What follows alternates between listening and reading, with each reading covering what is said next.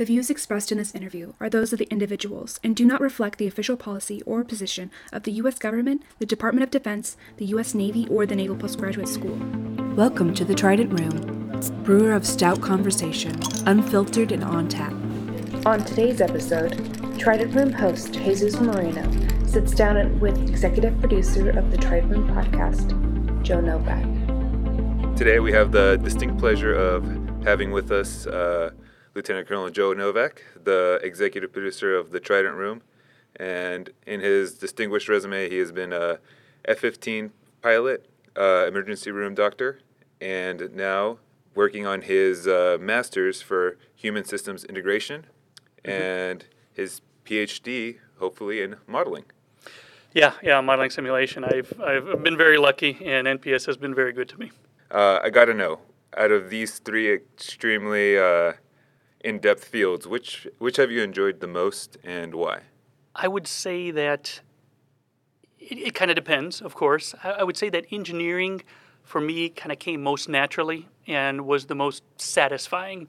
You know, engineering, there's much more of a yes-no, black-white, kind of good enough, not good enough answer. You know, those other two, flying and emergency medicine, there's so many shades of gray, and it's It's kind of anxiety producing, you know. Uh, but engineering was more or less, there's le- there's shades of gray, of course, but it was more or less, you, you know if you have a right answer and you don't. Uh, sorry, you know if you have a right answer and you know if you have a wrong answer for the most part. Flying, though, was just incredibly fun. It was the most fun I've ever, you know, m- most fun stuff I've ever done in my life, and incredibly challenging. You know, at Uh, four hundred fifty knots and pulling G's with other jets around you, with a situation on the ground, with a mission to carry out. It's very challenging. You know, you have to get it right. There, there's not uh, room for messing up. So it's, um, but it's just incredibly fun. I mean, come on, flying. I mean, when we're all kids, we, we dream about doing that kind of stuff and doing that kind of flying. So I love that. So emergency medicine is, uh, you know, probably the most rewarding work I've done, but it's it's exhausting. You know, like like flying, you have to get it right. But in medicine, you know, what does that mean exactly, getting it right? Obviously, if someone's dying in front of you, saving their life, yeah, you got it right.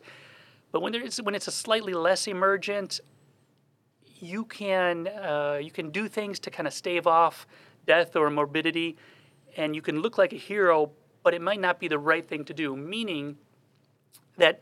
To be a good doctor, to be a good doctor, you you have to spend the time and not necessarily do more tests, not necessarily make the patient happy. You need to treat the pathology, and if you were to kind of get one hundred tests, you know, you look like a hero. If you give them, you know, twenty antibiotics and this and that, ah, the patient loves you, right? Because this doctor really cares. He's giving me all the medicine, but you're actually doing harm. You're actually um, you, you're you're causing problems because typically you don't need twenty medications. Typically, if you do tests that are unwarranted or unnecessary, you can find incidentals that then need more tests, and that can result in problems. You know, interventions that hurt people. So so being in an E R doc is incredibly rewarding, but uh, but exhausting. Um, Out of all these three career fields. Uh, Which one were were you dreaming of doing when you were growing up in uh, Cleveland, Ohio? Yeah, man. I uh, you know, as a kid, I wanted to be an engineer. Um, my dad was an engineer, and uh, you know, he loved his job, and uh, I just saw engineers as. Is just making things happen, you know. Uh, obviously, I, when I was a kid, I didn't realize this, but uh, now looking back, you know, engineers are the ones who who translate science into reality. Engineers are the ones who change everything around us for the good of us, right? Engineers are the ones who implement public health. Engineers are the ones who who who, who created cell phones and these microphones and all this. It's it's the engineers who did this. I got to ask that why. What changed your mind to wanting to pursue uh, being a pilot in the first place? Yeah, so, you know, I was in school studying engineering, and and I loved it, mechanical and aerospace engineering. And I I was in R O T C, and it was a great detachment. I really felt like I found a home. And uh, initially I wanted to be, you know, in some research labs or what have you. But then I, I started looking around, and I, I kind of realized that, you know, engineering's awesome, but engineering will kind of always be there. Flying, on the other hand, being a tactician, you know, being at the pointy end of the spear, is it has a it has a expiration date. You know, you can only do it for a certain amount of time, and you kind of need to decide early. And so I started thinking, you know, I think I want to be a pilot. Not only that, but you know, I, looking forward, I knew that that could never be taken away from me. I could always be. I could always use that, that that flying experience and apply it to engineering later on. And so kind of for that reason, I went and, and, you know, well, actually the other reason is, you know, the, you know, if we're going to simplify things, not to, not to alienate anyone, but the Air Force is there to make planes fly, and planes fly by with pilots. The Army's there, okay, for a variety of reasons, but you need infantrymen, you need uh, tank operators, the Navy, you need S W Os, you need submariners, et cetera. I wanted to kind of do what the Air Force does. I wanted to get as deep into the the the heart of the Air Force as possible. Once again, not to alienate anyone, but this is me kind of recalling when I was a cadet in college and, and thinking it through. I mean, you're just saying what pretty much every person on the street thinks. Oh, you're in the Air Force. You must be. A, you must be a pilot. Yeah, right. Yeah, so, that kind of thing. Yeah. Um, so then, what geared you towards uh, pursuing medicine after uh, your time as a pilot? Yeah. So you know, I I started. I, ironically, I, I started thinking about that in college. So I already had my uh, kind of pilot training spot. I was already en route. Uh, I knew the base I'm going to, you know, Shepherd Air Force Base for for for U P T. But ironically, or not ironically, but just strangely, I, I took a astrophysics course, and this astrophysics course dealt with, you know, astrophysics. So you get a h- bunch of hydrogen atoms in space. They start twirling around. Stars happen. Planets happen. People happen, et cetera. So then I, I kind of started looking inside, looking closer, not not way out there in space, but looking closer. What kind of emulates that amazing system I, I, I learned about in astrophysics? And I started thinking about the human, the human, right? You give us oxygen, you give us water, you give us food, and bam, this amazing being happens with all the amazing, incredible things we can do. Not only that, but like the engineering of the human is phenomenal, the most beautiful machine on Earth. And so I started thinking, well, kind of that's interesting. I'm I'm on this path. I'm going to be a pilot, but let's keep that in the hip pocket. Maybe I can do that at some point. Maybe I could be a physiologist, or I can, you know, kind of do medicine. In along the line of uh, you know, there's pilot training, and then next comes what's called Introduction to Fighter Fundamentals. When I was at I F F, I met a a pilot who was also a doctor, and I thought, wow, that's odd, and how cool. I started talking to him, and I learned there's this thing called the pilot physician program. The Navy calls it the dual designator program, or, you know, they're dual designators. We are pilot physicians in the Air Force. And so I started looking into that, and I thought, oh, yeah, I got to do this. Um, you know, there's a reason that the Air Force has pilot physicians. They do an incredible job in what they're intended for. And so I started kind of going down that path. It was still, you know, I, this was a a decades-long plan or years-long plan, because, you know, you have to get seasoned in the jet, and, and then you can apply to this program, and then you could go to med school, et cetera, et cetera. But it's something that that's that's how I came to it, basically. So you saw the opportunity, and you're like, I can't pass this up. Exactly. Yeah. And, and that's, God, the military has so many of those. I mean, we're here at N P S and D L I because the military has these crazy uh, opportunities, and they're just left and right. There's just I mean, you can't live enough. There's not enough time in one's life to to uh, take advantage of all these opportunities. Yeah, I, I completely agree. In your time at being a pilot, was there something that you did or something that you learned that helped you in your career as a as a physician, or in your uh, in your studies for your P H D and master's? Yeah, absolutely. I mean, everything. so, so as far as flying, there are just heaps of analogies to the world of emergency medicine, particularly, you know, resuscitations. And when I say resuscitations, I mean they're dying in front of you. You know, you have a trauma uh, patient, or you have an elderly C H F patient or whatever who's not able to breathe.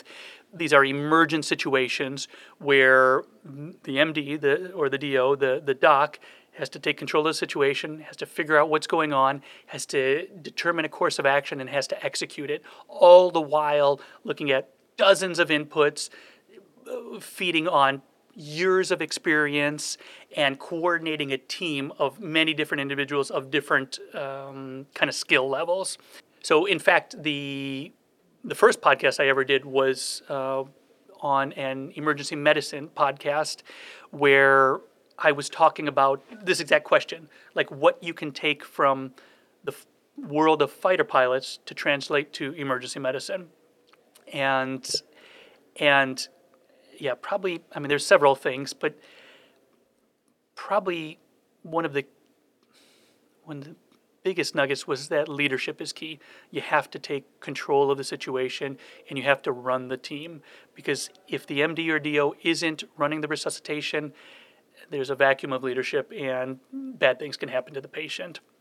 So, so yeah, in, in that regard, lots of translations from flying to medicine. And in fact, that's a, a big area of focus or area of study among just in medicine in general, and not only pilots, but um, in the British Medical Journal, there was several articles talking about Uh, kind of modeling a resuscitation by looking at uh, a soft team or a Marine platoon with lots of things changing, lots of different people, the fog of war, you know, the fog of medicine happening, um, and, and how to save lives using the same kind of principles that special ops teams or Marine teams use.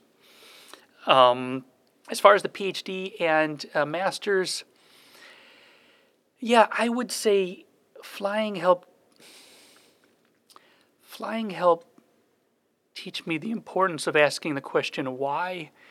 You know, you, you have to ask why several times, kind of like a five-year-old, right? You, you ask why like ten times, and there's some wisdom to that. You get to the root of the issue. So the point of a of getting a PhD is to learn the skills and tools necessary to solve problems that haven't been solved before, to figure out new ways of solving problems, to figure out uh, new methods of solving previously unsolvable problems.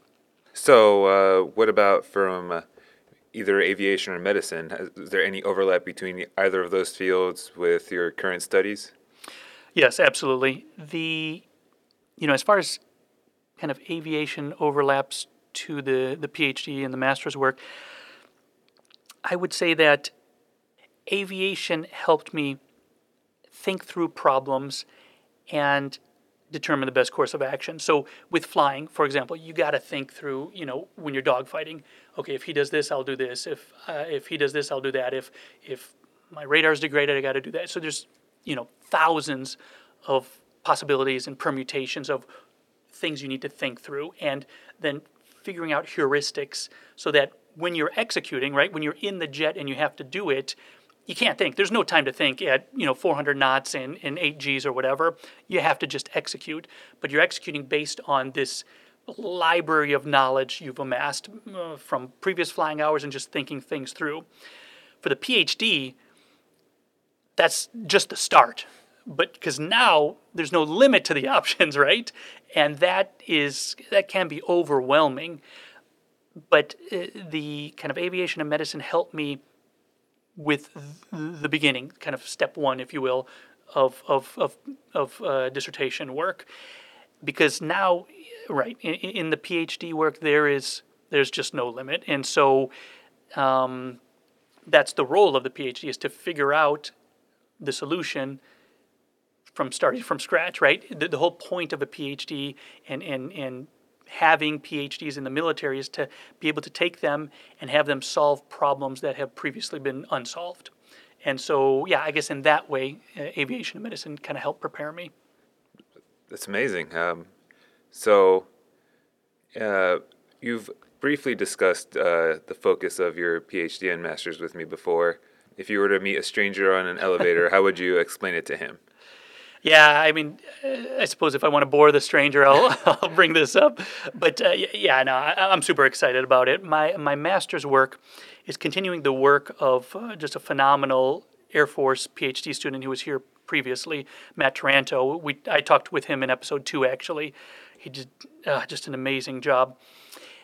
W- what I'm doing for the master's is quantifying the human in a new way, in a way that has units, in a way that engineers can use, and relating that quantification of the human, or specifically the human's resources, like, uh, excuse me, spatial awareness, whatever, bicep strength, um, multi-limb coordination, and relating that to their task performance, their ultimate task performance. So now you can kind of predict how someone's going to do on a task by just knowing what resources they bring to that task. And this hasn't been done before, to my knowledge, uh, prior to Matt Taranto and some of his uh, predecessors. What I'm doing is taking that to the next step and optimizing it. The goal of H S I, which my master's degree is focused on, is to maximize total system performance and minimize cost. That, those words there are perfectly aligned for an uh, operations research optimization problem. Matt Taranto's work, Doctor Taranto's work, sets us up to be able to use the tools of operations research to actually optimize total system performance and minimize cost. So it's super exciting. It's the, it's the first time I've seen that uh, kind of work being possible, and it's, it's been made possible by Taranto and Tavarianis before him and a few others, Kondraski, et cetera. So that's the, that's the master's. For the PhD, and this is where it's really exciting, uh, there's now a possibility to hardwire the human into systems design. So what I mean by that is digital engineering and model-based systems engineering are all the rage right now in the defense acquisition lifecycle. General Mattis, when he was Secretary of Defense in two thousand eighteen, he put out a paper saying, let's go down this way. And the Air Force and the services, other services have embraced this.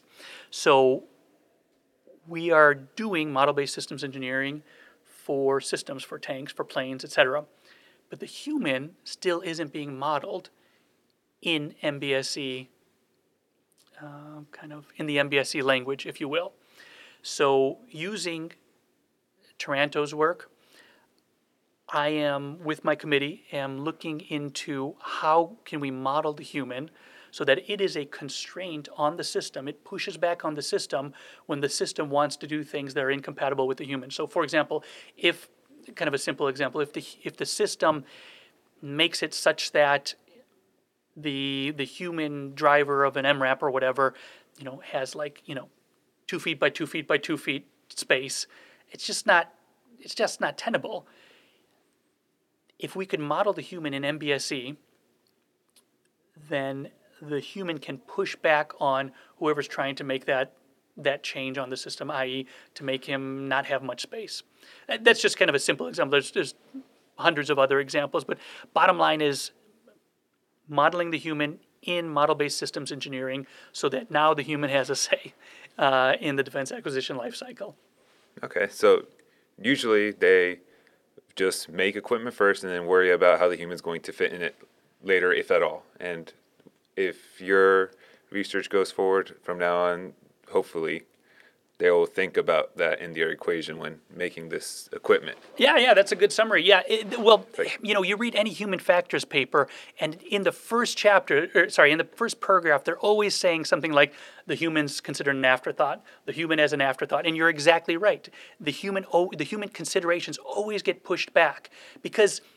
because it's expensive to deal with it, because ah, there's a variety of reasons. But yeah, your summary was was right. And so this work can hopefully be one of the early steps that in five, ten, fifteen years, maybe we can have a sound model of the human so that systems are designed around the human instead of the human being plugged into and pushed into and forced into a system. A system that's not a, you know, a system that, you know, you have to... Um, spend hundreds of hours training the human to work, or that you have to, or that you have to select very specific people to just even fit in the system, for example. Yeah. I mean, the humans are the ones that are going to be fighting the wars, so. Exactly. Yeah, exactly. And that's, you know, the, the C N O and others have said, yeah, and that's how we're going to win the next war. And that's what the C N O and others have said, is that it's our people, it's our human capital that's going to win the next war. And I feel that this is this work can be part of that. Yeah, that, it's really exciting and I think really groundbreaking and important work. Yeah, I hope so. And uh, I mean, you beat me to my next question. I was going to ask what kind of uh, return on investment is the Air Force and the D O D getting on a physician, pilot, P H D, the, the million-dollar man, almost literally. Well, thank you for yeah. that. Yeah, I mean, I, you know, we're so blessed to be here at N P S. You know, we are, we are being paid to go to school, and so I take that very seriously, and that's why I jumped on this. I could have done the master's and been done with it, but this opportunity presented itself, and this P H D work could close the loop on what Taranto started, what my master's work does, and what needs to be done next. It could close the loop so we can present kind of a a finished solution or a finished product to to be taken forward to the next step. And so, right, my hope is that with the investment of me being here, that uh, the D O D will see millions and ultimately billions of dollars in the future. I mean, I, that's a bit magnanimous and, and, and probably overstating it. I, there's still lots and lots and lots of work to be done, but hopefully we're getting the foundations set so that it can be taken to the next level. Yeah, it sounds like it's going to be, but uh, how much time and effort you've been putting into this. Uh, Fingers crossed. Yeah. Thanks for joining us in the Trident Room. This episode was recorded July twenty-sixth, twenty twenty-one. For more information about today's guests and topics, please visit the show notes. The Trident Room has been brought to you by the Naval Postgraduate School Alumni Association and Foundation. For questions, comments, and suggestions, please email us at trident room podcast host at n p s dot e d u and find us online at n p s dot e d u slash Trident Room Podcast.